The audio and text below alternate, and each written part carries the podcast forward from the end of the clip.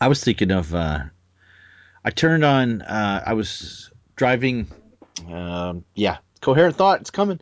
I was driving around in the Hyundai that's got Sirius, so I had on the '80s channel, and there uh, there was a Loverboy song on, and then I then I came up with a I came up with a Starblazer song from a a Loverboy tune, Mm. and it was. Uh, Everybody's gonna join the Star Force.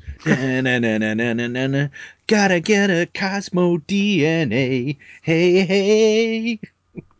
Oh, I love it.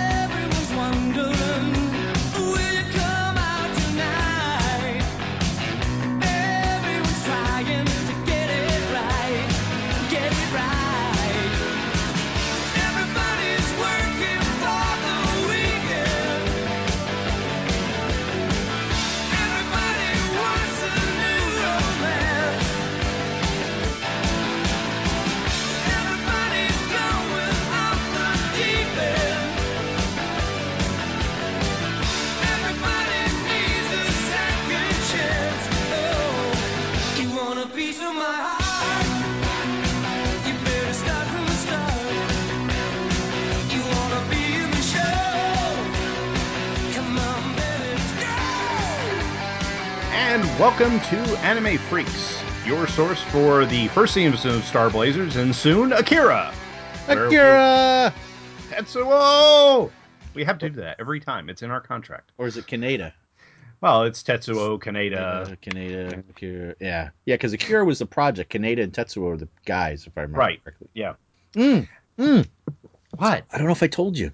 I What'd you- found the Comet Empire tapes. Oh, you did. Good. Good. Oh, I was so. Where were they? Um, I had put them into a box with other videotapes, and they were in the bottom, and they Oh, were covered okay. up. So when I went to move my box sets, somehow they were not with them, and they. And then later, when I cleaned out another box, I'm like, ah, here they are. And I showed them to to my wife. I'm like, see, she's like, yeah, that's the one I saw. I knew it was here somewhere. I'm like, you, you're lucky I found them. there would have been hell to pay otherwise. And I also found I was missing the first tape. Also in that box of the loose videotapes was the first tape of season one of Star Blazers in the 13 videotape set. Oh, wow. Because that's how I bought the first season was 13. That's the one with the blue box, right? That's the blue box. Okay. So now I've got the full set of the. Uh, although it's kind of pointless because I can watch them on Hulu and YouTube and everything else. but it's still nice to have them. Yeah, I have all 13 tapes, and uh, now I've found the Comet Empire six six tape set, and I also have season three to Bolar Wars. I have all those too, so everything is in its place as it should be. And eventually, many years down the road, we may get to seasons two and three. Yeah, we don't want to be only the Star Blazers show, so that may Yeah. be on the back burner for a while. Oh yeah, yeah, yeah, yeah. We definitely got to do some other movies and maybe another show or two. I'm I I'm kind of I don't know if I'm excited, but well, I guess I'd be excited, but I, it's going to be another long haul, and I'd like to do Macross. I would too. And I believe uh, one of our emails touches on this.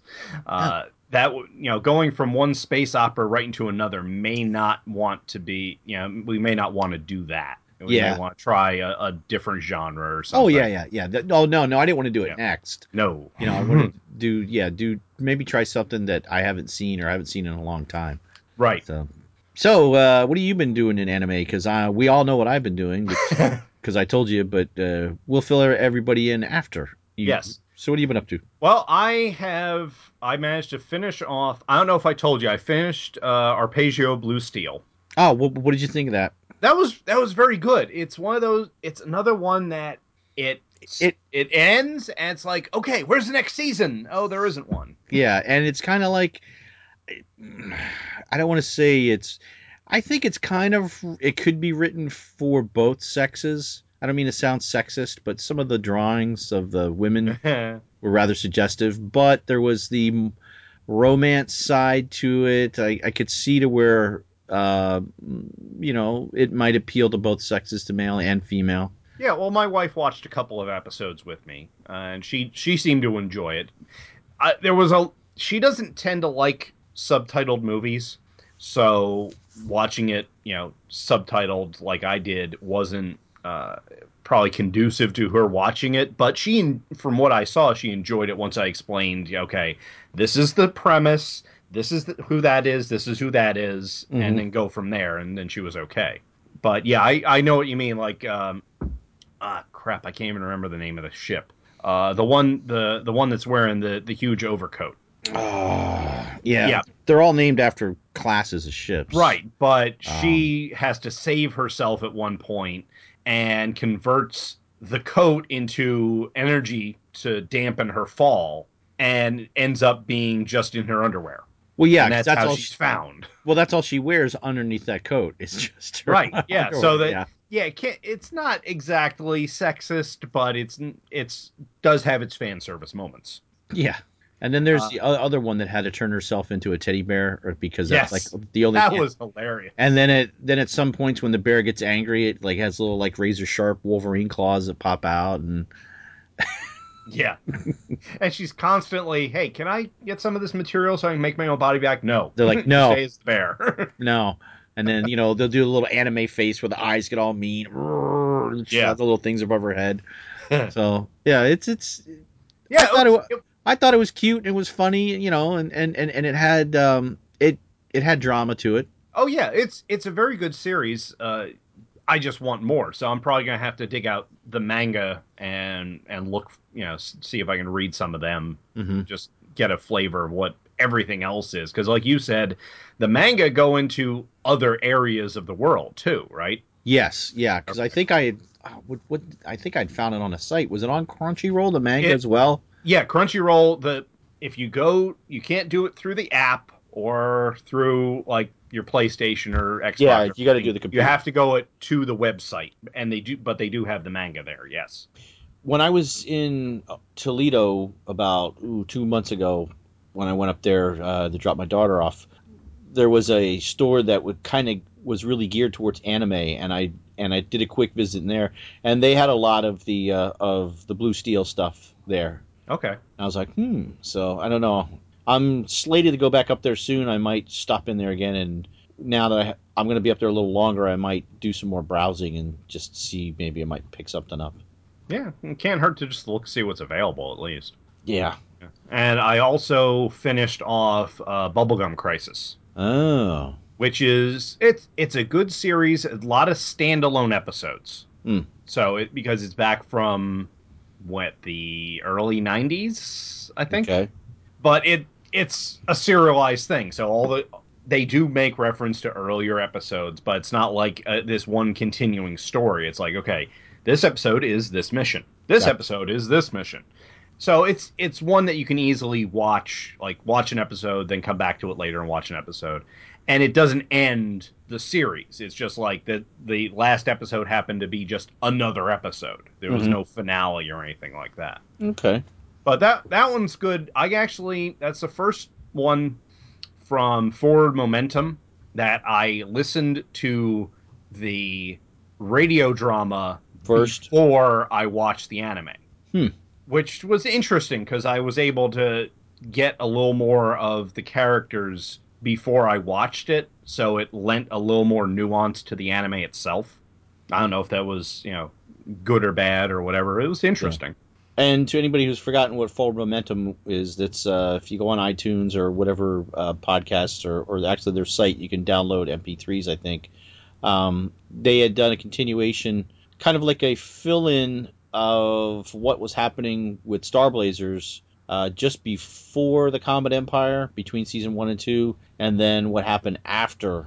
Uh, there's a whole big storyline that the Comet Empire is just that was not just one comet but many. So uh, we talked about it in a previous episode to some length. So and I'm sure whenever someday we get around to um, season two of Star Blazers, we'll bring it up again then.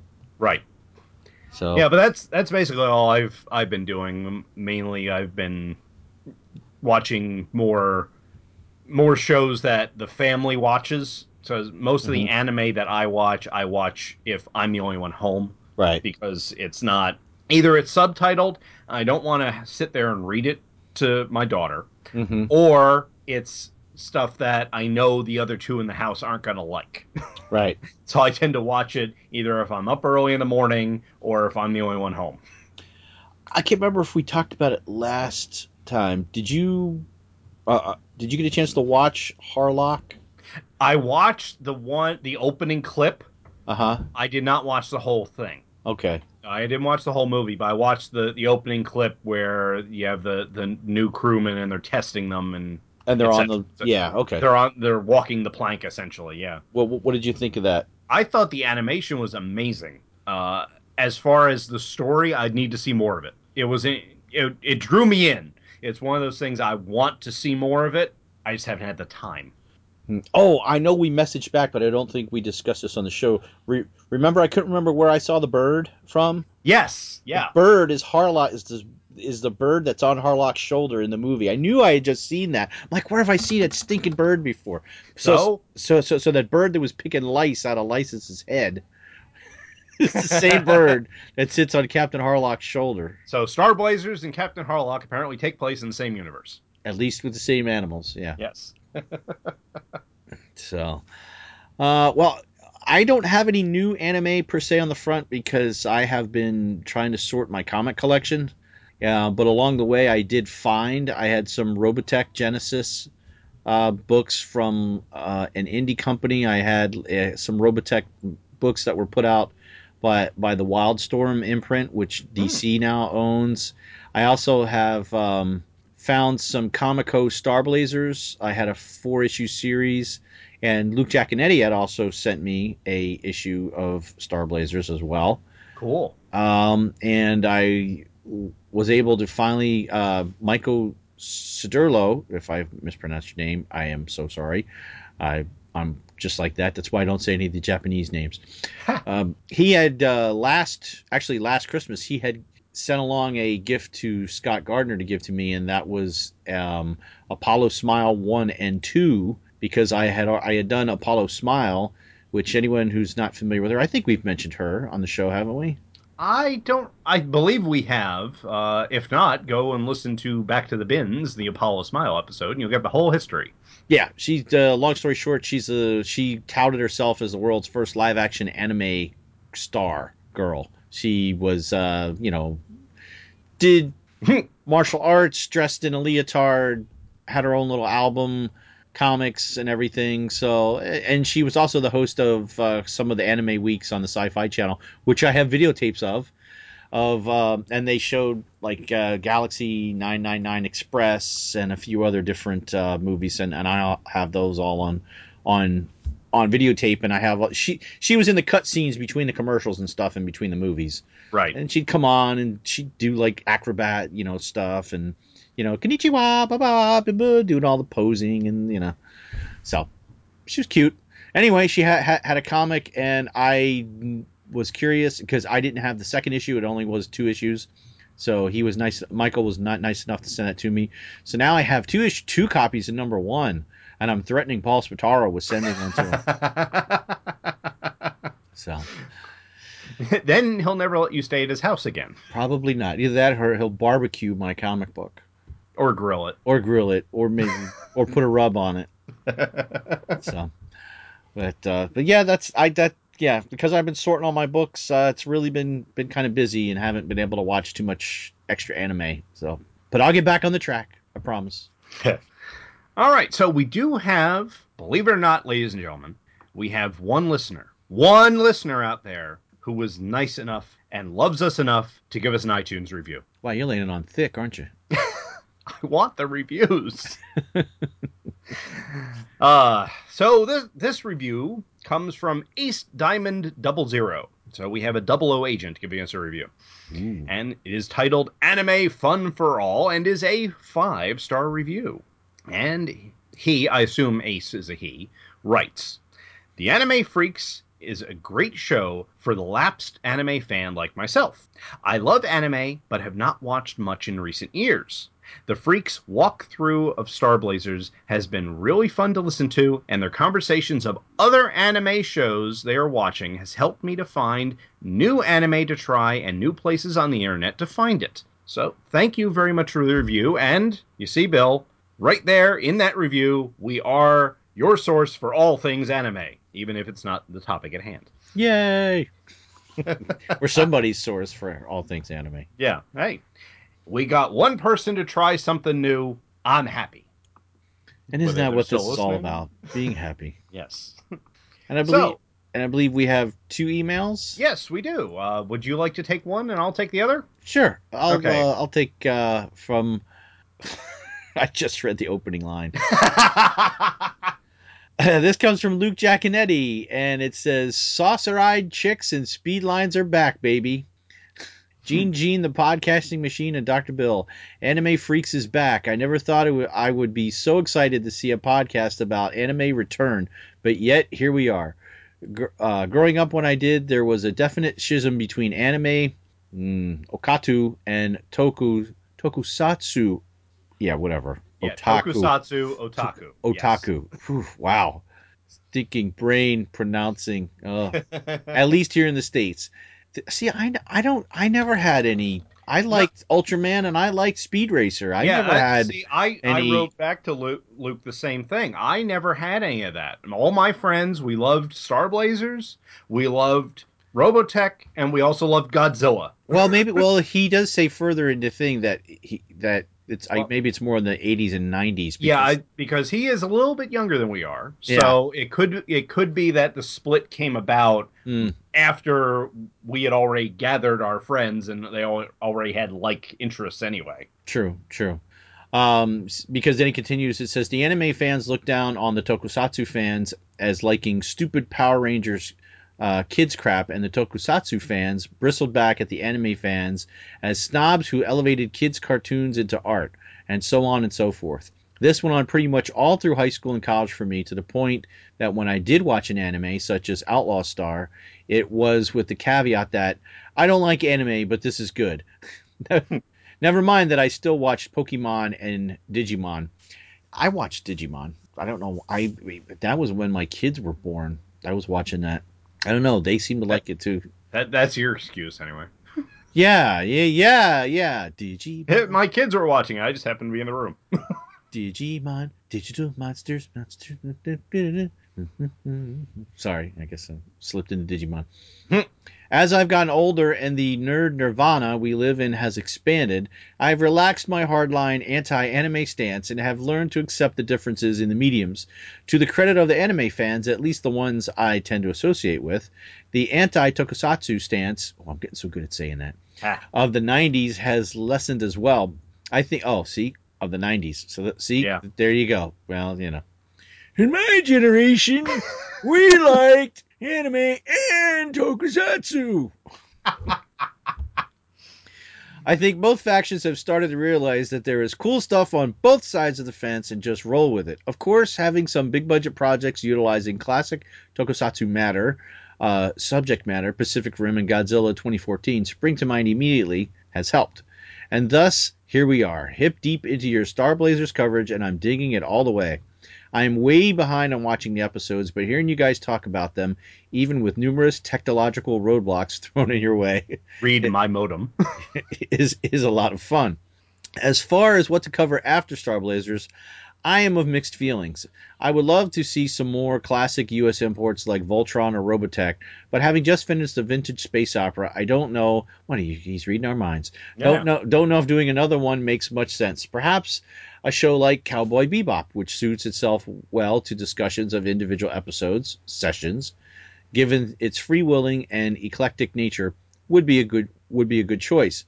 Each episode really does stand on its own for the most part, so I think it would make for for a uh, for really good discussion.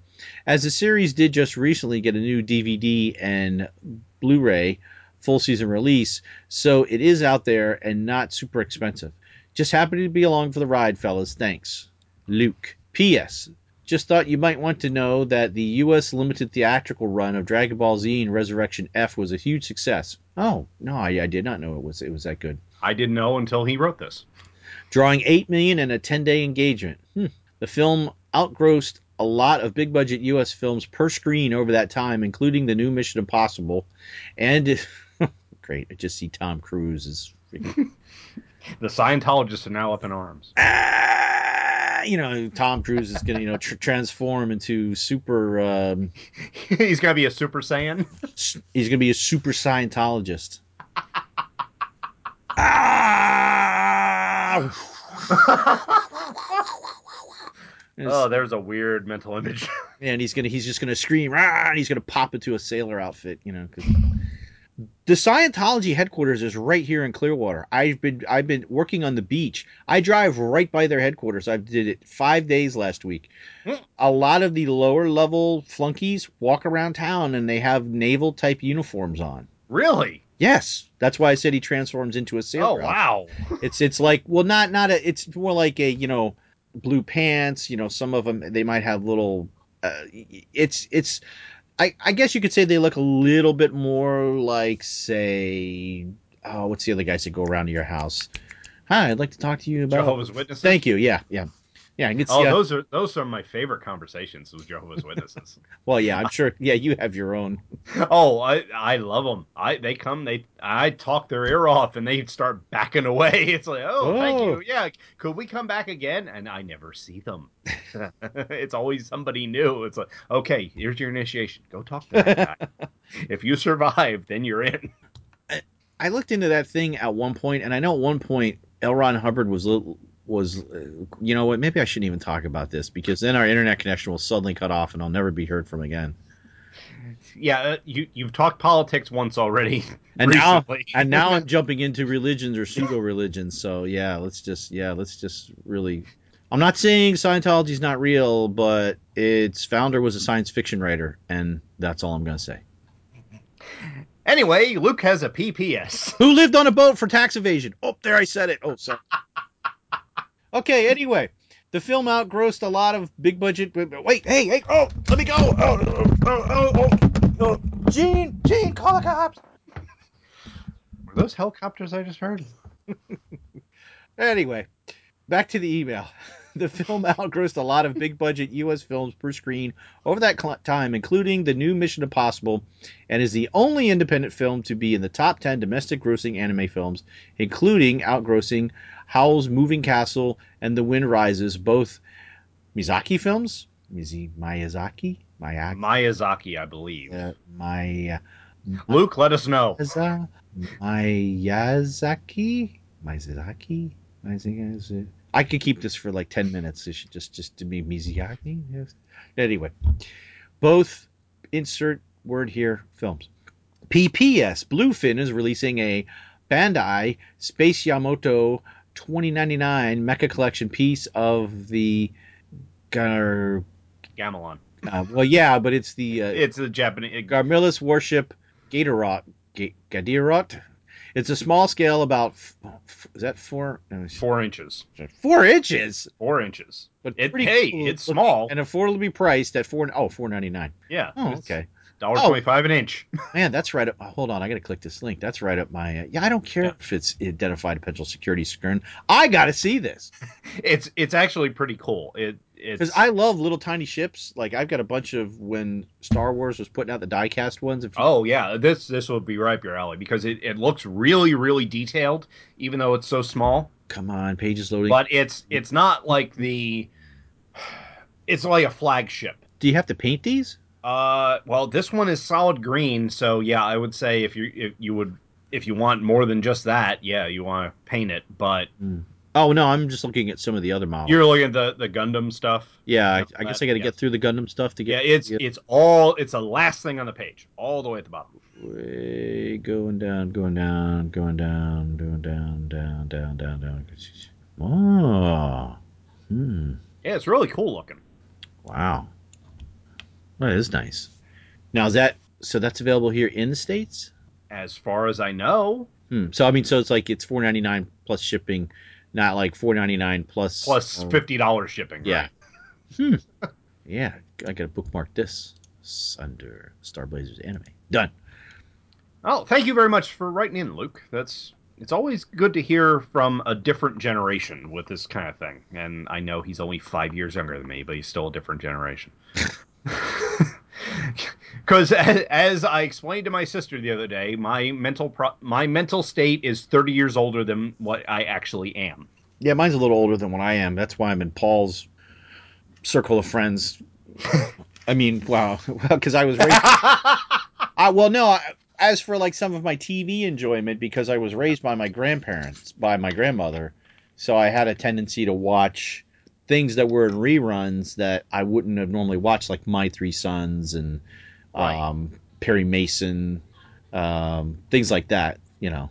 Yeah, yeah. I, can't remember what it was, but when we were at the Rocky Run yesterday, um, as I date the show, it was the one the the one host from Dial Up Movies, Lou. He was there. I can't remember what the reference was, but somebody made a, a, a reference that everybody else in the group got except him. it's like, okay, you have to watch more TV. it's it was like the the one my one coworker who is I think 31 now. We he's you know got light brown reddish hair, boyish face, you know. So we made we made a joke that he was Richie Cunningham at one point, and he just looked at us like, "Who?" yeah. Wow. My reaction was just, "You're joking, right? I can't talk to you anymore."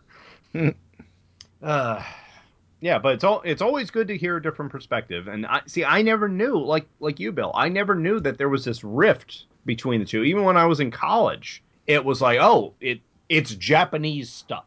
Didn't matter if it was live action, animated, whatever. It's Japanese stuff. It just all went in that one pot. Yeah. So Exactly. you know, there was no schism or anything. But what do I know? So g- going off on, on uh, a tangent, so you you you did the Rocky like 30th anniversary marathon No, it was uh, or something like that, or no? This- This was the second annual. They did the they did it last year, and it was so so good that they did it again this year. And I met up with a bunch of guys from Neozaz, uh, Matt, Dave, Chris, Lou, um, and Matt's parents actually ran it as well. And we did Oh. the five. There was a five k and a ten k. So we all did the 5K, and I actually, I once I decided to do this back in August, I started training for it. And this is this, I don't run. I'm not built for that. but I actually I managed to get it to the point where right now I'm doing five kilometers in the morning before work. So I'm I managed to get I I only walked a little bit. I jogged most of the way, and I ended up finishing it in 33 minutes and 14 seconds. Yeah, I do 5K runs, but I do it on a one one thousand scale. So yeah, or maybe it one ten thousand scale. so my feet still hurt. Ah, yeah, I can imagine. No, really, I can imagine because Hmm. I ain't running 5K. Yeah, but I'd have a hard enough time walking 5K. Well, that's what they did because Matt, Matt is from Florida. He's originally from Pennsylvania, but he moved to Florida, and his blood has thinned. Ah, So it was forty some degrees at race time, jeez. and he said, "No way in hell am I running in this weather." Yeah, I know all about Matt. Um, is he gonna drop that restraining order on me yet? He's thinking about it. Okay. I, Damn. I, I think I got through to him, so you may be getting papers in the mail saying you can call him again. And you know, you sit out guy outside a guy's house one time. You know, did I say that out loud? It's not that it was one time; it was the duration I, uh, I had car trouble. for three days. Uh, AAA couldn't find me. Anyway, we have another email. we have another email. This email comes from another one of our uh, Two True Freaks cohorts, Mr. Timothy Elliott. And it is titled Anime Freaks Number 9 or Let Me Lend You a Hand. and he writes Howdy, Gene and Bill, or Bill and Gene, or Billy Jean. Nah. Greetings and salutations, my big eyed blue haired freaks. Nope. Top of the morning. Damn it. Hi, guys. Well, I'll chalk up another stellar podcast for the Anime Freaks. Really enjoying your Star Blazers coverage, and as the sun begins to set on season one of Star Blazers, I look forward to whatever is on the horizon. Ever consider doing a film or episode commentary? I'm gonna put it on pause right there. Yeah, I was gonna. Yeah, I had thought about that too, wondering if we should do a commentary for Akira. That might be interesting. Uh, Like I, I would, I, I because the ones I've done before usually uh, peel behind the curtain, watch it through once, take notes, and figure out points you want to bring up, and Right. then watch it. You know, and sometimes come up with funny jokes. You know. yeah, yeah. I I've only ever done one commentary, and that was on Zorro the Gay Blade. Mm. And as we get back to Neozaz, because that was with uh, Dave and Christie. The peoples. Yeah. The people's demanded the commentary because it wasn't on the DVD, so someone had to do it. I listened to that, and I hadn't seen the movie in oh god since it was on in like HBO was like the last time I Oh saw. it. wow!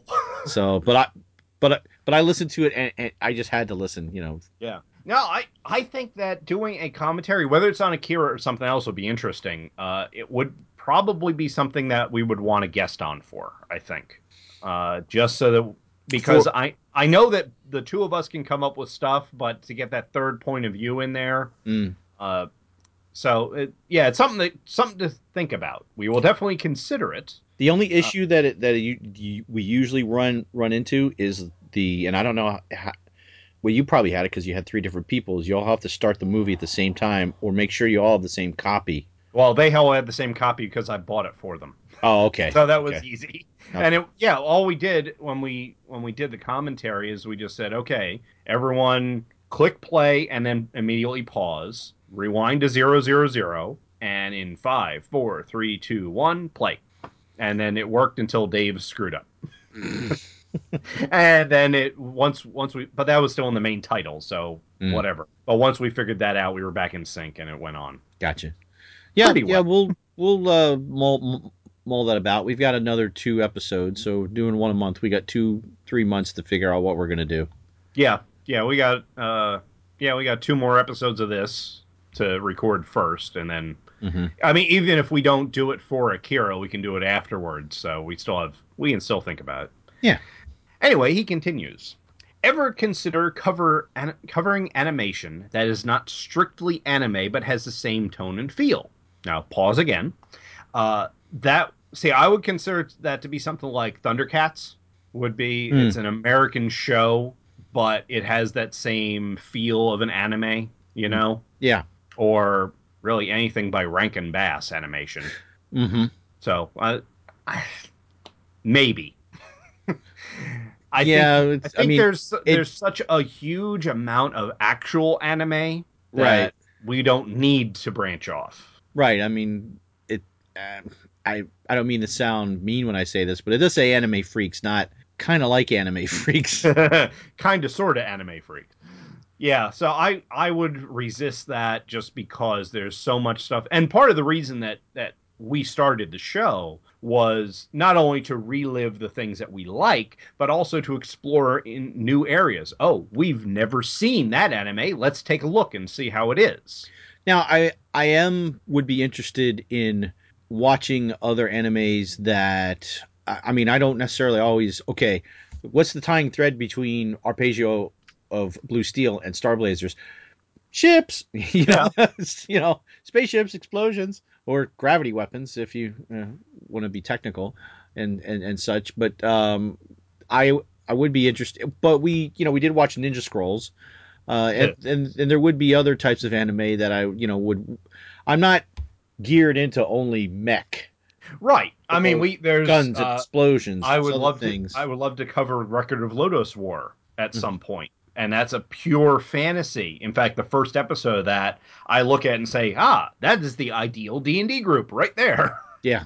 So yeah, there there are plenty of other genres of anime that we need to cover. Not to mention just other series of anime. So Mhm. branching off, Well, like Yeah. Ranma, what is it? Ranma half. yeah, That's where uh, what every time the that's guy, where the, the- the, guy gets wet, turned he- into a girl. yeah, he gets wet. He turns into a girl, and he has his uh, like ancient master as a panda. He was turned into a panda, so he has a panda giving him advice and everything. From Yeah, there- there's a lot of stuff out there we could cover. yeah, So he, uh, and this is where Tim's apparently gone off the rails because his next questions are: Ever considered trying to bleach a new bleach to get your socks sparkling white? Ever been thrown down in the mud and kicked in the head with an iron boot. On a more serious side, I've compiled a list of suggestion for future suggestions for future shows. I don't expect you to cover all of them, but 60 to 70% will be sufficient. Keep the shows coming. So his anime wish list is Gatchaman, old or the reboot. Now I'm gonna pause right there because Gatchaman, the original Gatchaman, is like 270 some episodes. Really? I didn't know that. Wow. It is it is enormous. It's like one of the longest running anime series ever. However, Hmm. if we want to cover Gatchaman, there is an OVA that they did back I want to think back in the late 90s. That's 3 episodes. Hmm. And it gives you the nice flavor of it. It's not Battle of the Planets, it's not G-Force. It's actually Gatchaman, but it's an uh I believe it's in in English very advanced animation. You still get the plot line with Galactor and everything. And I, if we're gonna cover Gatchaman, I think we should do that. Galactor. What you mean, Zoltar? Yes, Okay. Who was a Uh, who, Galac- who was a dude who was a dude in Battle of the Planets with really pretty lips in Battle of the Planets, and then like the last episode I remember seeing in Battle of the Planets, I'm thinking it was or an episode they unmasked him, and it he might have been a woman, but he but that person was a woman in Gatchaman all the time, right? Or no? correct. Okay. Yeah, that was weird. Yeah, but Galactor is the organization. Oh, it's not. What, what wasn't it? Spectre? In hello. Hello, All right. I'm I'm in the red here. Oh, now it's back to white. What the hell happened? I don't know. Galactor is on the line. Okay. So anyway, was what was the what was the organization in? Was it Spectre? In uh, well, the organization in Gatchaman was Galactor. Okay. What was it in Battle of the Planets? Was it? Could have swore it was. I but let that would see. be too close to uh to James Bond to, to be comfortable. right. But I think it was Spectre. Something with Uh, da, da. Battle of the Planet. Battle of the Planets had Galactor organization changed to be a terrorist force on another planet named Spectra, Oh, Spectra. Okay. Okay. with X being referred to as the gr- uh, Great Spirit, as opposed, and uh, Zoltar was uh, Katse, who was the Katse is the leader of Galactor. Yeah, because I think Keye Luke played um, Zoltar's voice in Hmm. The American uh, version. Oh, that's right. I, I forgot about that. Katse, uh, Berg Katse, who is that's the leader of Galactor, is both male and female. Whoa. Not a hermaphrodite. Has a male form and a female form. Oh, Kind of like uh, what's his face from the original Guardians of the Galaxy, mm, what's his face from the? Starhawk or something like that. Oh, that's right. That's right. Well, yeah, but he was two people. Okay, yeah, yeah. But, But it, yeah, so in Battle of the Planets, they go from male form, female form to Katse being Zoltar, while the female form was his sister named Mala. Hmm. so they shared a form, but only one of them could would Right. take. Yeah, much like Starhawk and Aleta from uh, from from Guardians of the Galaxy. So Zoltar is not Caitlyn Jenner. Got it. Good. Okay. Uh, so anyway, if we're gonna cover uh, Gatchaman, I would recommend that we do that OVA three episode one Gotcha, And- man. Oh, and just get the uh, the feeling of it. But anyway, Tim's list continues with Bio Booster Armor Guyver. Guyver. I've never seen the anime, but I've seen some of the movies they did. And I've seen the movie that has Mark Hamill Mark Hamill. actor. Yep. Yeah, and he turns into into the Guyver Right, or the Giver. oh no, whatever it is. That, that's a whole different series of books. Never mind. Uh, Macross or Robotech. Yay! Oh, sorry. And Macross, there it's not the series, but I believe they have a few of the movies on Hulu. Mm. Min May you bitch. Oh, sorry. Min May should just die. Die, you little. Ugh. Oh, I Ah. Min May. I hate you. Did to Rick. Made Lisa and Rick. Just, oh. Mm. Sorry. Uh, Mega Zone 23, which I've never heard of. Mm-mm. Uh, Wings of Honneamise. Uh, just say mayonnaise. Mayonnaise. Wings, because every every time I've seen that man, I go wings and mayonnaise. Yeah, it's a delicious Uh, sandwich. Dirty, Dirty. Pair. I've seen. I think I have a Dirty Pair movie. It's like two, I've heard of it. I've never seen it. I think they're like two uh, bounty hunters or just like soldiers of fortune, two chicks Right. dressed kind of scantily. I think. Well, it's anime. Isn't that a requirement? Oh, yeah, it's true. Yeah. Uh, Speed Racer, Oh yeah. Ranma One Half, Yep. Project A-ko. I've seen those. Have you? Seen I've seen those. Those are interesting. Those would probably be not too bad for maybe your daughter to watch too. Right. I don't remember there being really, really, really a lot of. I mean, there's violence, but you know, because you've got what is it, A-ko, B-ko, and C-ko, Yes. and, and it's it, it's like every episode is a different genre, and they keep changing allegiances and stuff like that. It's, yeah, and they all go goofy. to school together, and right. but it's yeah, yeah, Uh, Golgo thirteen. I Yeah, think I pronounced that, right. that's a spy one. Oh, okay. The only experience I have with it was a Nintendo game that I played, to where you were uh, basically you were like an assassin or a spy. That's that's all I really kind of remember from it. Huh. Okay, that's interesting. Uh, Crusher Joe No. sounds like a baseball player. Lensman. Lensman, it sounds familiar, and I want to say it's with ships and space. And I think there was some novels that were put out at some point too. Well, I I remember there being a Lensman series of books. Right, maybe unless I don't know Which- if they combine or, or not. If they, I don't know. if they overlap. Uh, Lupin the Third. That's one that um our guest uh my god. Chris Tyler. No, no. God, I'm blanking. Thomas DJ. Yes, Thomas t- told us about that. I was Okay. his, his his favorite if I remember correctly. All right. I, I'm sorry. Every time I see the word Lupin, all I can think of is John Cleese riding through the, the fields. On a rabbit? No, it, Oh. uh, it's a Monty Python sketch where all he does is he steals lupins from the rich and gives them to the poor. Okay. hey, so he comes in and he's, I brought more lupins. What the hell are we supposed to do with these? They're just flowers. Get us money. Get us something. And they have this whole running gag with the theme song because the guy's, uh, was it Bandus Moore is is the character's name? It's like Bandus Moore. Bandus Moore doesn't know what he's doing or something like that. It, it's just the, the longer the sketch goes on, the more the song makes fun of the main character. Oh, jeez. Uh, and the ever popular Legend of the Overfiend. Seen it, seen all the sequels, seen all the other material. Uh, you haven't seen it, right? I have not seen it. Yeah, do not watch that with your wife or child around.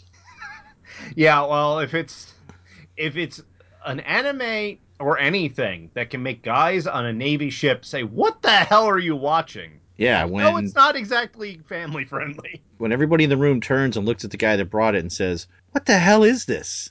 Yeah. I didn't say stop it. I would just ask what the hell it is. Uh, so he wraps up with Great show, guys. Cheers, Tim Elliott. P.S. When Sandor removes his arms, I always think of Nicholson pulling the fake hand gag on Batman at the top of the church. uh, and now I will never be able to watch that scene without Nicholson in my head. Thank you very much, Tim. Oh, I got a live one here. Don't think that's the line, but that's all I could think. That's so. Yeah, well, that wraps up the email. Thank you, uh, Luke and Tim, for writing in. We really appreciate it. Well, I guess it's now on to on with the show. Well, do we want to take a break Uh, first, or do we want to go right in? I don't know. Last time I said we are going to take a break, I didn't put anything in anyway. So and it, really, if we take a break, the call might end again suddenly, Yeah. like it threatened to do here before. So I'd say we just jump right into. Uh, you want to take the first one, or I'll take the first one? Why don't you take the first one? I'll take the second one. Okay. Episode 21 of Star Blazer Season 1 Challenge of the Rainbow Galaxy. It's a rainbow. After the disa- after the disaster at Planet Balan, General Lysis is summoned to Gamelon to stand trial for his failed operations.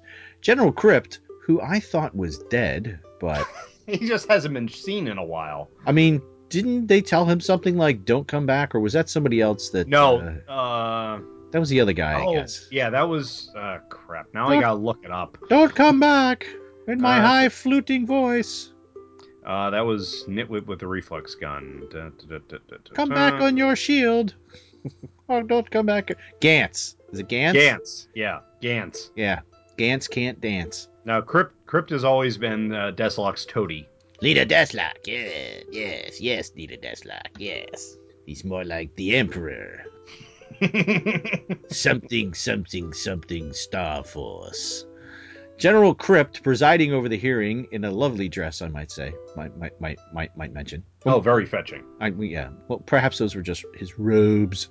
Delivers, it was his emperor clothes. Delivers a unanimous verdict. A death sentence. Death or cake? Cake or death? I'll take cake. And if you get that reference, bravo to you, sir. I get the reference. I just don't remember where it came from. Uh, it was, uh, uh, it's the guy that they often call the, uh, he's like the, oh, hold on. I can't remember. Now I can't remember his name. Oh, my God. If I'm going to do a reference, at least I should remember it. Eddie Izzard. Okay, okay. Yeah, and one of his comedy, his older comedy skits, you know, he's like, cake or death? You know, uh, cake? You know, oh, sorry, all out of cake. Yeah, I, I, I remember seeing that. I just didn't remember who it was. He's often referred to as like one of the lost member, or he should have been a Monty Python member, but he never was Right. officially. So, Yeah. But yeah. He's got the right attitude. Yes. Yeah. So anyway, uh, a death sentence. But when he delivers the paperwork to leader Deathlock w- on that really cool, weird bio That is an interesting bio coffee Yes. table, but Crypt couldn't just walk those last three feet and just hand the paper to him. You know, I got to put it on this table, and it goes, blip, sh- and it and it walks across the floor, and The tentacle table union is very strong. Deathlock refuses to sign them and issues a pardon along with new orders. He knows that Lysis, Lysis, reckless or not, is the only general capable of stopping the Star Force before it enters the Ma- Magellanic Cloud, the galaxy where Iskandar lives. Lysis assembles a special task force of three triple deck fighter carriers, one battleship carrier combo, and a Diet Coke. Oh, and a command ship. Each carrier sports a specialized kind of plane fighters, precision bombers, torpedo planes, and one heavy bomber bearing a missile called the Drill Missile, designed to be fired into the Argo's wave motion gun muzzle. Lysis's command. Sh- I think somebody screamed in the other room. Lysis's command ship has a device called Smite. Sp- Space Matter Instant Transforming Equipment I think they stretched for that acronym. capable of causing fighter planes to undergo a space warp for a surprise attack. On the Argo, the Star Force receives an audio message from General Lysis proposing that they meet for a decisive battle at a nebula called the Rainbow Galaxy. Then why isn't it called the Rainbow Nebula? Just outside the Magellanic Cloud. This nebula contains several stars, each of which shine with a different color, as well as a black gas cloud, hmm, excuse me, which is impenetrable to radar.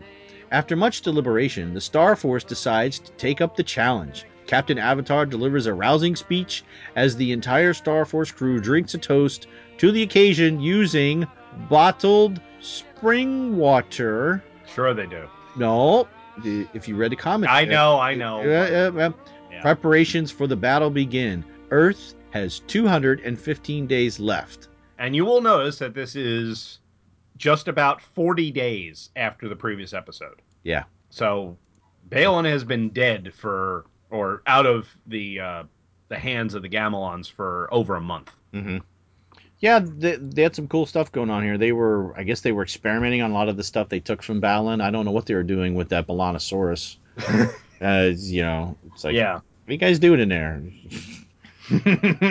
Trying to come up with a new meal or something? Or Yeah, he he was in with the uh, all those uh, electric bolts going on.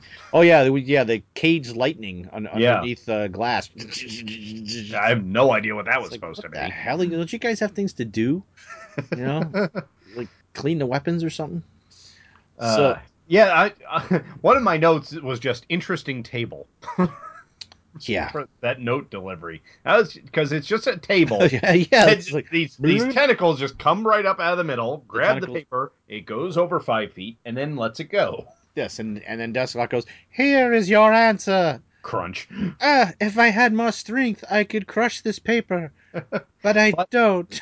I, I do find it interesting that Deathlock doesn't waste good minions, but a man that laughs at his own jokes gets incinerated. I hate a man who laughs at his own joke. Wah! oh yes, that is a good one, Leader Deathlock. Ah, you're so funny. Wah! and eh, explain this to me. Mm-hmm. I'm watching the scene, right, with the courtroom. Uh-huh. and you have okay, we call for a vote. You know, give him the death penalty, put him in jail for life, hard labor, and then Crypt says we have a unanimous decision. Where the hell did that come from? Well, I by watching the um, see now I, I watched the first e- episode in Japanese with the subtitles, and it was unanimous. They Okay. all said death. So I don't know if it was just somebody you know missed or you know I don't know what, but but yeah. Also in the Japanese, I guess there was two women in the audience in a scene. Yeah, one was in a burqa and one's dressed as a ninja. I whatever, but like like they say on the notes here, you have to remember that originally this was supposed to be a 39 episode series. So this episode was actually the beginning of a six episode arc, and these women. There was supposed to be stuff later on where there were uh, there was an all female assassin unit that was supposed to come in much later in the series. So it's probably the storyboards and everything got done before they cut it down Huh. and that plot went away. So these the women were there and it's just it's interesting to see them, but if it was the full series that they wanted to do, they would have come into it as, oh, here are these assassins sent to get Avatar or whatever. Yeah, because with cutting this up, you know, now everything. I mean, we're at 215 days, and really we only have uh, four episodes left. So it's like, okay, we got to hurry up. Yeah, it's like Hurry up, bang, get the bang, bang. wrap this up, wrap that up, wrap this up. Gotta go. But I I I loved it when Lysis start starts to blame Volgar and somebody shouts, "Will you stop blaming other people?" Yeah. Volgar. I was only following Leader Deathlock's uh, orders. you, you told you. Uh, but then Volgar starts working for him again. I don't I don't understand that. Isn't it? I mean, he's blaming all his failures on Volgar. Okay, we'll take Volgar away from him and put somebody else there. well, But they had the they had the actor already, so why waste him?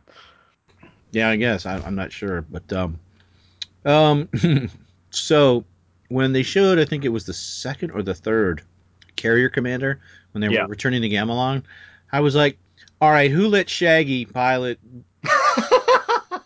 Why is why is Shaggy from Scooby Doo one of the? uh Because it was the first thing I I was like, you know, I just heard do do do do do do do do do. Whoa, Raggy! we gotta we gotta return to Gamelon. Whoa, Raggy! We're at Rabibon. Oh boy. Hey, Scoob.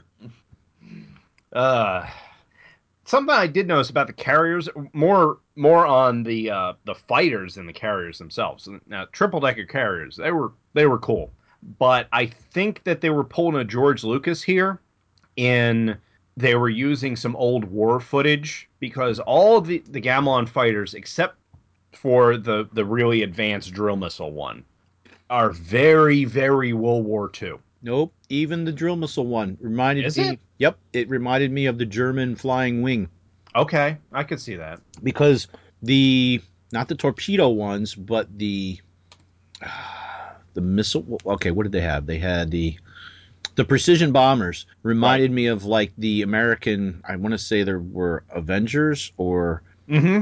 because the because the way their wings They have the bent wing. they had the bent wing, and then you had the torpedo planes, which would have been I, th- I don't know if those were the zeros or no, that's another name. I can't remember the name of the torpedo planes.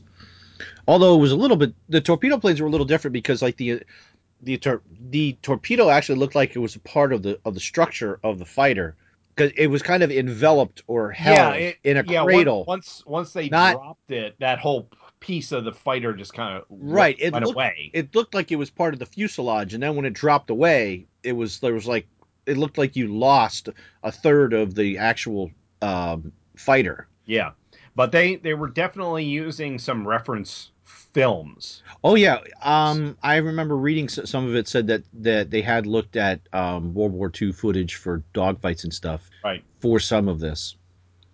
Yeah, but it's uh, I thought very the, interesting. I thought the carriers reminded me a little bit of the Japanese character uh, uh, of the Japanese carriers from World War II right. because they kind of had, whereas American carriers, the hull goes up right to the bottom of the flight deck.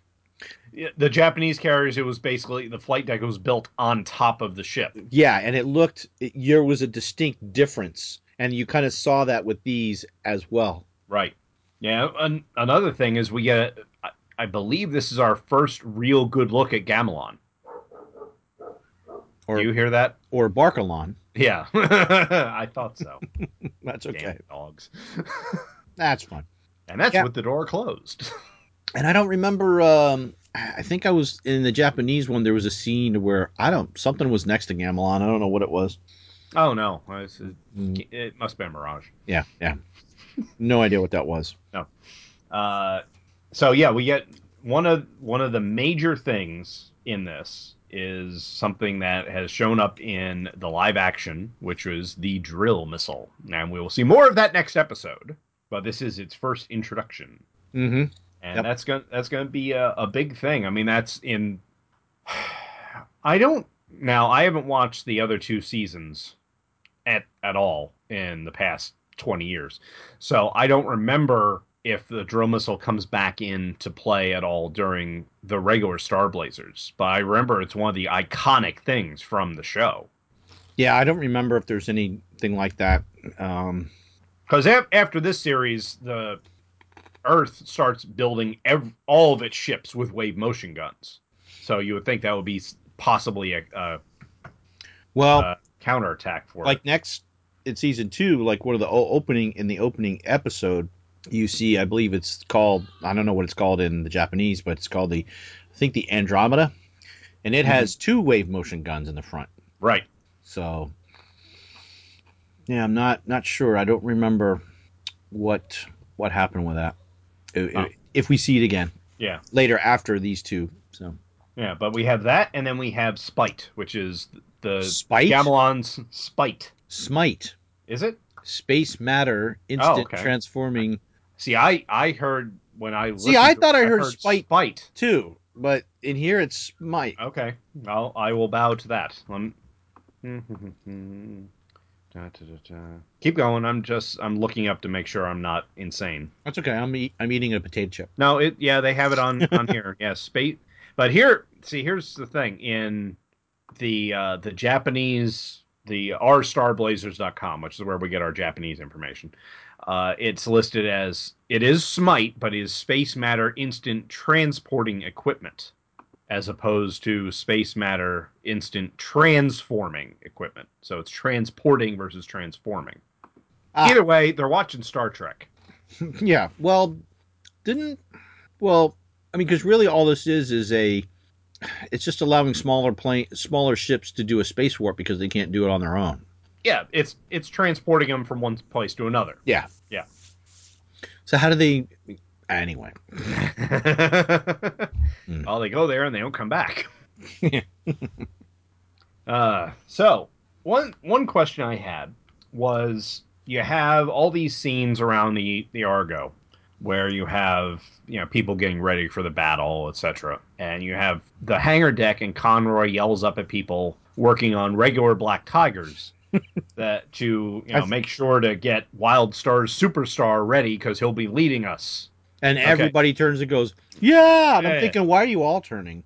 Well, that my question is why is Wildstar leading him? Isn't he deputy captain now? Shouldn't he be on the ship in case Avatar has another one of his attacks? Well, I'm. Hmm, I guess I would kind of see that, but maybe he's really think he's really going to be. Ne- maybe his piloting skills are going to be needed more out there in the fray. Although he doesn't stay out there long. No, well, we'll see that next Yeah. episode. But what I like about Lysis, though, they're going through all this, and Volgar, you know, once once Lysis addresses all the captains of the carriers and everything. He turns around and Volgar says, "You know, what if this doesn't work? What what happens if this plan doesn't come out?" And Lysis just basically slaps him down. Oh, I never go into battle with doubts or anything. Then they're reviewing their plan later about okay, well the Star Force is over here. We're going to transport the people over here, destroy the radar, etc. And Volgar stands up. It's a great plan. It's sure to work. And Volgar says, "Don't be too sure." what the hell? is he bipolar or something? I, I guess, yeah, because in one one scene he's Grand Moff Tarkin. Evacuate in our moment of triumph. You know, and then the next he's like, Whoa, "Wozy, wozy, oh, don't be, you know, don't be so proud of this technological terror you've created." uh, Yeah, should we talk about the uh we I don't really have anything for the other three commanders. Uh I'm the, the one guy's kind of overweight and he has an eye patch. Mm. And then the other guy's head looks like that they squeezed his head too hard with the forceps when they pulled him out as a baby.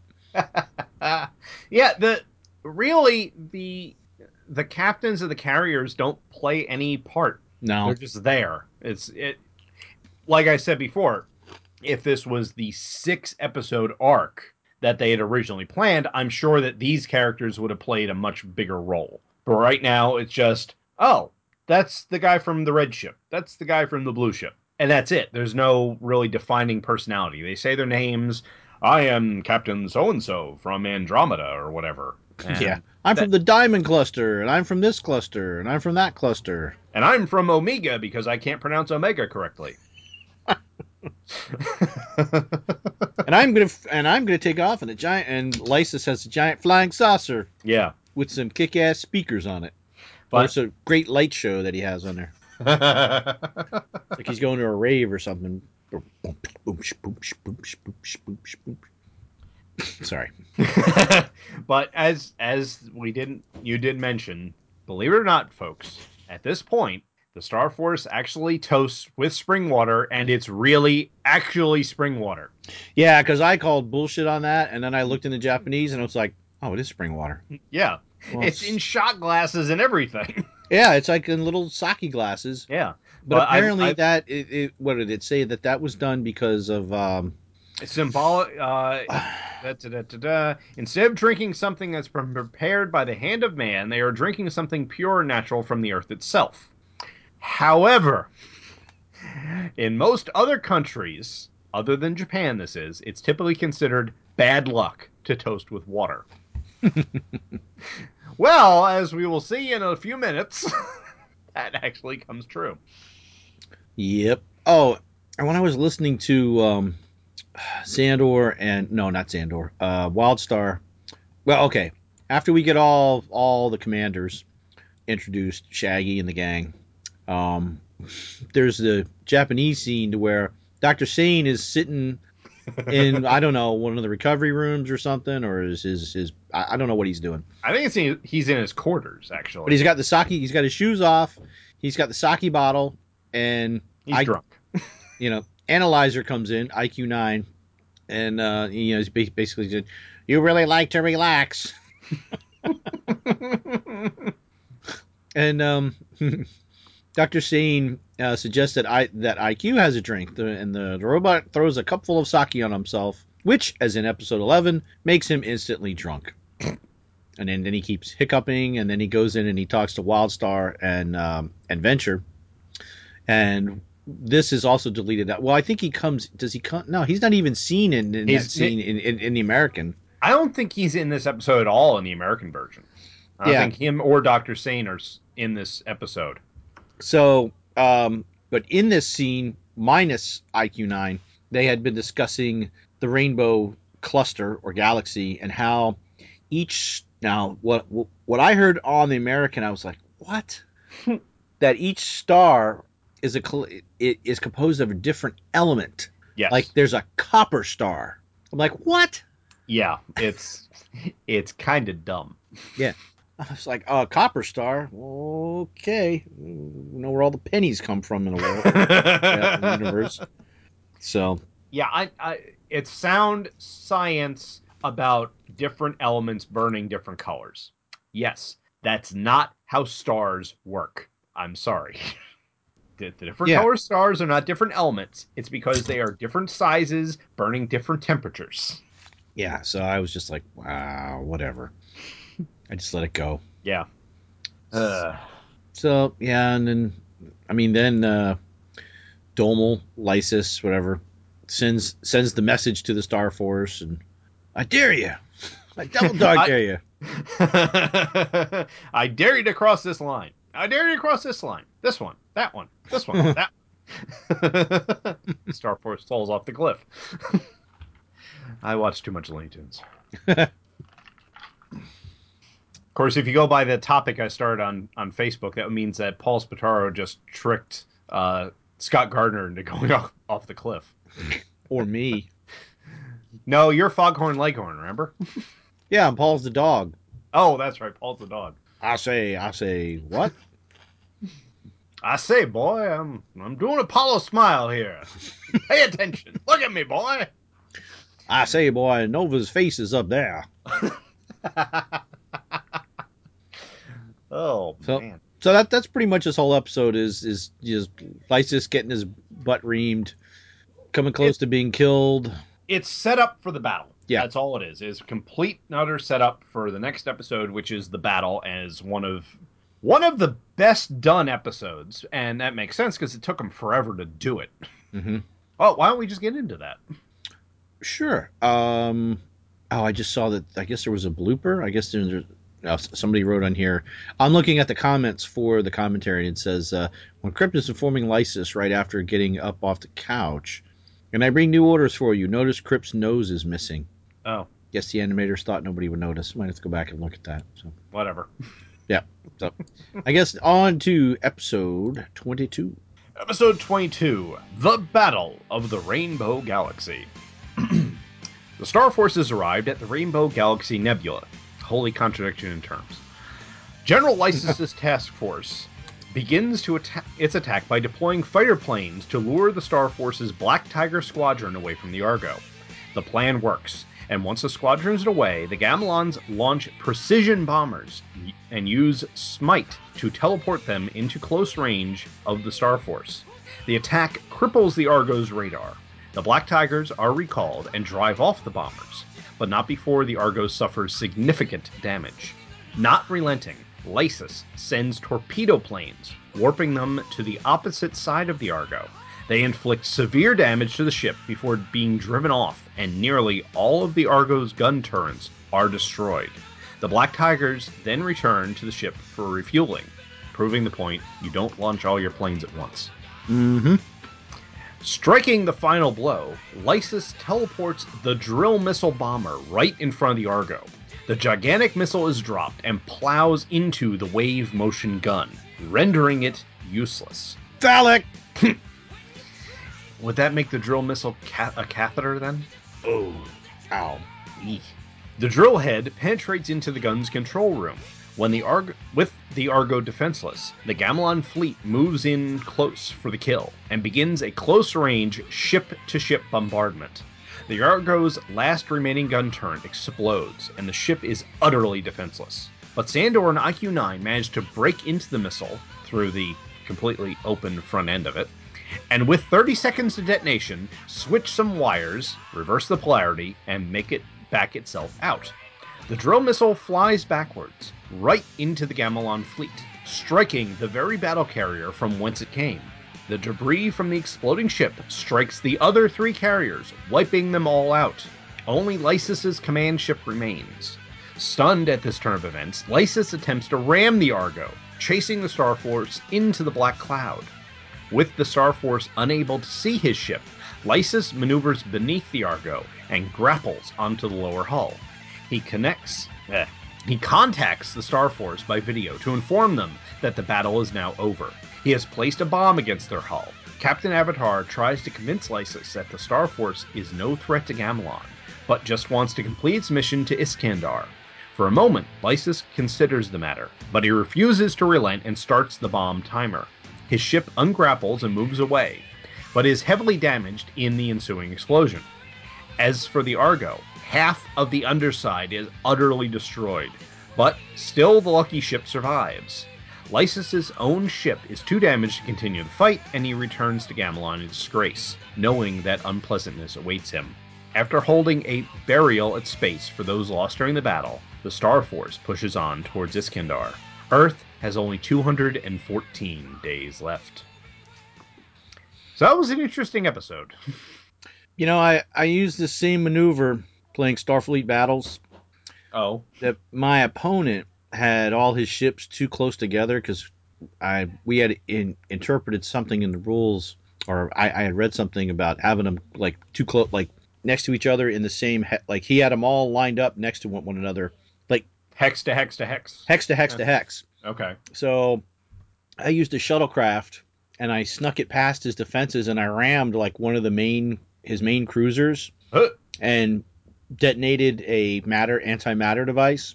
Wow. And I said, I've just destroyed because all your guys are in such a tight formation. I've just destroyed, you know, most of your fleet. and then and, and then we had to sit there and argue about it in, in the rule book. And finally, you know, he finally said, "Fine, you win." So see, that maneuver does work. Yeah, except for the oh, the missile's coming right back at us. Should we move? Nah, stay here. Well, I don't. Well, yeah, I mean, yeah, they were. That thing Take came out pretty fast, first. man. Yeah, take it something. Because if all they had to do was drop down a little bit, and it would have went right over this because it hit them in the superstructure. Yeah, turn the ship like twenty degrees. It'll be fine. It'll just go right past you. Yeah, I yeah, it was it was you know, it was it was good up until the end where then that blows up and it like parts of it go over and blows up the next one and blows up the next one and blows up the next one and you're like, oh really? Yeah. I mean the the animation was nice. Oh, the animation was cool. It was just it's like this Kinda- huge battle. The Star Force is so outnumbered; they're practically destroyed. And just this one little one little thing, and then all of Lysis' fleet is gone. It's like Lysis and you know it was like they had the Three Stooges or the Marx Brothers on the other side. But yeah, the Uh. whole oh, one of the best scenes in this that just which I think I want to say we saw that in the live action because it looked it looked so familiar was the overhead shot of the ship and uh, and all the large torpedoes coming in and hitting it simultaneously Oh, on all yeah. sides. I was like, ooh. I mean, because there was one where they just showed it coming in from from the side, but then they cut to the top overhead view, and you just saw all up and down the It's sides of the ship. Everything. yeah, I mean, Yeah, it, they took a long time to animate this. In fact, they ran over at at one point in their schedule, which is why they had to farm out the other one. Did it take like I, I want to say something? Uh, it Fif- took 50 days. Fifty days, yeah, yeah. But it was worth it. I mean, this this episode was great, and you got to see a lot of interior shots of like you you got a couple uh, scenes of the damage control crews going around the ship trying to you know make Mhm. the repairs and everything. Well, of course, in the Japanese one, you see guys getting smoked. Yeah, you you see the guys actually blow up. Yeah, You see the damage control party get incinerated, and you see the the interior of the one gun turret when it blows up, and you see the uh, the people in the the third bridge go kablooey. Mm. Yeah, this this is where I think the whole the third bridge is d- going to be destroyed thing comes from. Because that's that's where Lysis latches onto, and in the Japanese version, there is no bomb. In Japanese version, Lysis destroys his own ship, and that's what blows up the the bottom of the Argo. But it when it comes out of that, holy crap! I mean, it you have Oh, it's just like the basically the bottom half. like like yeah, half or like a third, like right from just a big hole, yeah, just like a half moon, right? away. Yeah, right out right out of the bottom of the ship is gone.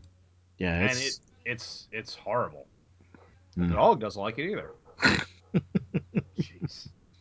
Well, and there's a cutscene from the Japanese one that they had sent guys out to repair the radar dishes up on up on the superstructure. Yeah.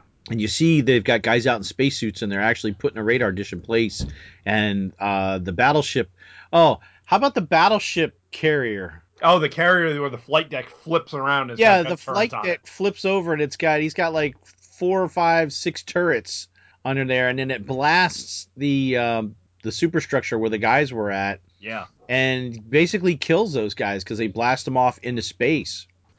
Oh, Uh, we were just talking about the battle damage and stuff. Yeah, and well, that's one of my notes. Even if they didn't show it, I knew as soon as the uh, they because they showed the the damage control crew coming in and replacing the radar dishes, and then you have the ships firing on that area again. So my note was, well, so much for the damage control. Yeah, yeah, and then the yeah, it's just really, and then when Lysis puts the bomb on the bottom of the ship, and Avatar's like, "Hey, "Get to the upper decks," and you see everybody running and scrambling. Yeah, it's like. Is it Sandor or somebody that says, "Don't panic, don't panic"? Well, guess what, asshole? They already started to panic. Yeah. Oh yeah. There's a bomb on the hull. Get to the upper decks. Ah! They're running over each other. But yeah, the drill missile bomber, um, yeah, it kind of reminded me a little bit of like the flying wing that that the Germans had, um, at at that time. Yeah, I can see that, and it's still got it's got the bent wing design and everything. Yeah, Yeah, it's it just it, that one looks more futuristic some, than some of the other ones. Is all. how did I don't how did they get into the opening? Well, you know what? They do show a little red hole, a little red thing. Well, that's just it. It's it's actually if you that's how it was always there. Apparently, that it's it's always had a uh, a big thermal exhaust port right in front of the, the drill bit there. Kind of a poor design there, guys. Yeah, really. Well, it's like on on the the Cosmo or the our Starblazers dot com. Where uh, let me find it. Uh, da, da, da, da, da, da, da. drill missile, drill missile, drill missile. Oh, what is it under site index or? No, it's uh, I'm I'm looking in here. Oh yeah, uh, the guy that's writing he says I can only assume that the drill missile was assembled in a hurry, and the easily accessible core was a design flaw the Gamelon engineers didn't have time to fix, or perhaps they didn't see the need. After all, I can hear them saying, "What are those Earth barbarians going to do? Walk in and rewire it?"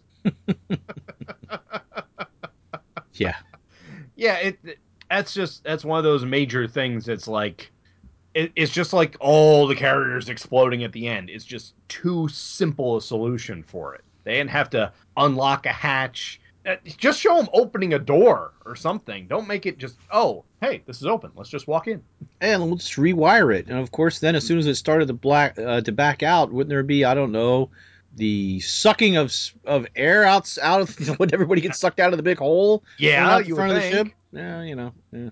Uh, yeah, but the the black tigers running low on fuel, and then they all have to return to the ship. Yeah, this, that's why you launch your fighters in waves, so you always have air support, or in this case, space support. Yeah. Okay, launch a third, then launch another third, and the first third comes back to refuel. You want launch the third part. Well, one thing that was cool was that um, Wildstar took off from the actual deck itself. Uh, yes, He didn't come out of the. The the typical catapult. Well, yeah, yeah, because ba- battleships of this era did have um, in World War II did have catapults on the back of them that had small scout planes that they could shoot off the catapult and then had um, you know the pontoons on them because they would come back to the ship and land in the water and a crane would go down pick them up and re-land them back and put them back on on on the ship. Right. So that I, I thought that was a nice touch, and it's quick, and you'll miss it.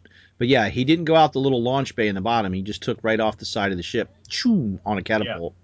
Yeah, So- and it's interesting. After all the carriers are destroyed, Lysis and I actually wrote down the quote: "Take a heading straight for the Star Force," and they fly and and they fly in a spiral. and he's got a little spaceship. Yeah, it, it's like he's, it's lost in space. Dun, dun, dun, dun, dun, dun, dun. And then they go into the uh, Motara Nebula. I mean, the the black gas. cloud. That's what I was thinking too. Motara Nebula. well, the radar doesn't work, and they're us- they're actually using three dimensional thinking because they get a the Gamelons get above the the Argo and they start drop Oh, essentially depth charges. depth Yeah, there was there was like every thing that you've seen in a World War II movie: depth charges, torpedo runs, huge dogfight. dog fights. Uh, yeah, the, it, all of that was here. Yeah, so they're dropping depth charges on on the Argo, and I think that's when they took out the last turret. Or no, I think the turrets were gone before that. I'm not quite sure. Yeah, uh, the turrets were gone before the drill missile hit. Yeah, I mean, this, you see the Argo at the end of this episode, and it's you're wondering how it's staying together. It is just so damaged. hmm It, it's amazing how, that it's actually able to move. Oh yeah, yep. And then um, after Volgar's gone, either well, in one version he's dead, in the other one he's probably dead. I don't remember next next episode what happens to him, but um, everybody's out on the flight deck, including Captain Avatar with his hat inside his helmet. Oh, it's only the second time he's been in that spacesuit, though. Yeah, eh, but he looks so much thinner and more svelte in that spacesuit. Maybe he should wear the spacesuit more often. Well, it's it's because that coat makes him look bigger than he actually is. I mean, you you've worn a pea coat before. Yeah, yeah, that's true. Yeah, he's probably some little old man underneath there. Eh. Yeah, he's only he's only as big as actual as Sandor actually is. So. I want one of those stylish uh, uh, Star Force Captain P coats, though. I like those. It- They are very cool, yeah. So yeah, at after the battle's over, they're all on the flight deck, and you know there's destruction all around, and they um, are basically doing you know honoring their their fallen dead and shooting them off into space. Although they don't really, I don't remember actually seeing them shoot, but I guess they do. They show the coffins drifting off in the no, they just version? they show them holding the coffins. right. That's it. The, and then Avatar has a speech, then they cuts away. But in the Japanese version, they do actually launch the coffins out at I think they said like twenty coffins or something like that.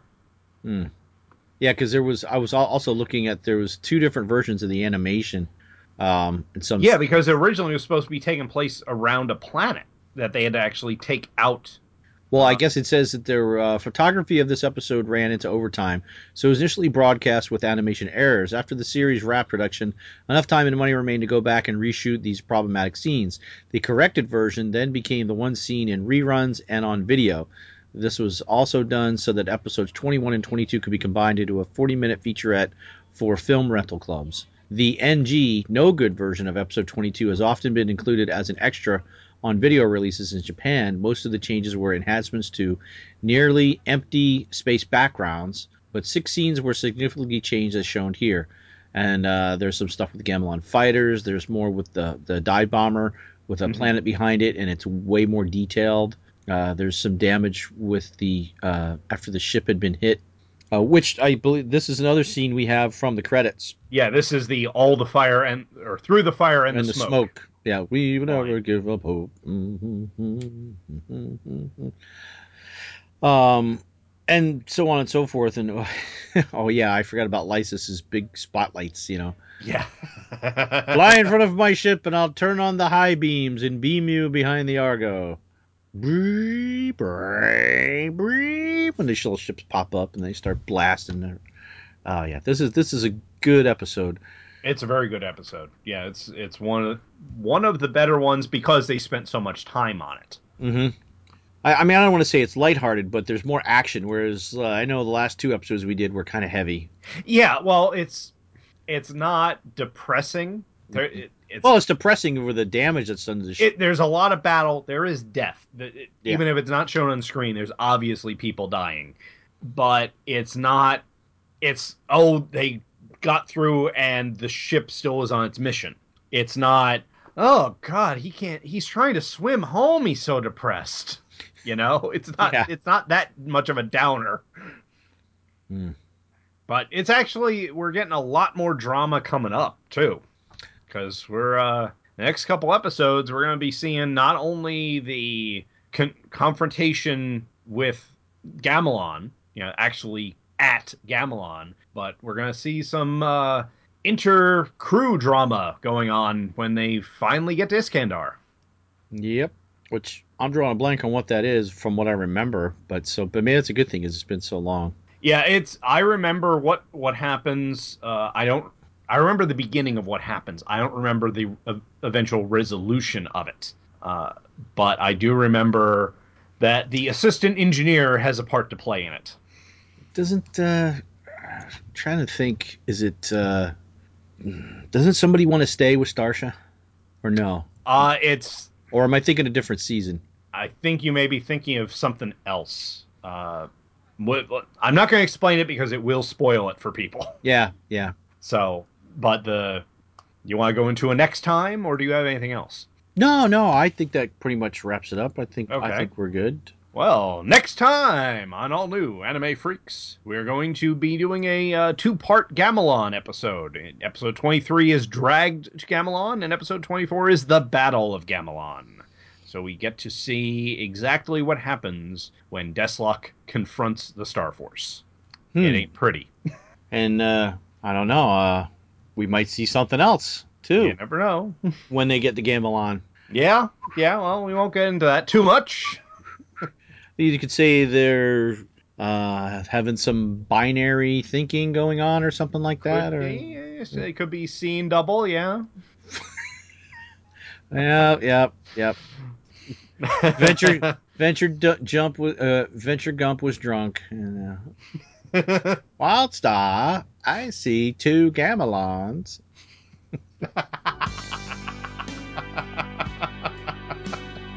I- Eh, that's it, I guess. That's an interesting place to go out. Yeah.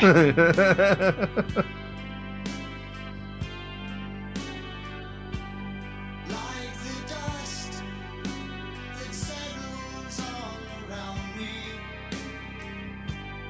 I must find a new home. Visit our website at twotruefreaks.com. Two True Freaks is always spelled T W O T R U E F R E A K S. You can email Two True Freaks directly at twotruefreaks at gmail.com. Two True Freaks and all of its excellent affiliates are available on iTunes, and you can choose to subscribe to either the entire network if you wish, or pick whichever individual shows you want to follow. We have so many shows to choose from, there's just bound to be one that appeals to your particular fandom. Just search Two True Freaks with an exclamation mark at the end, space, and the number two. You can find Two True Freaks on Facebook. Just search for Two True Freaks. If you ever leave your house and you actually have friends, why don't you tell them about Two True Freaks? If you've enjoyed our show, please won't you take a moment to rate us on iTunes? That helps others find the show too. Thanks for listening. And join us every Monday for new episodes of Two True Freaks. That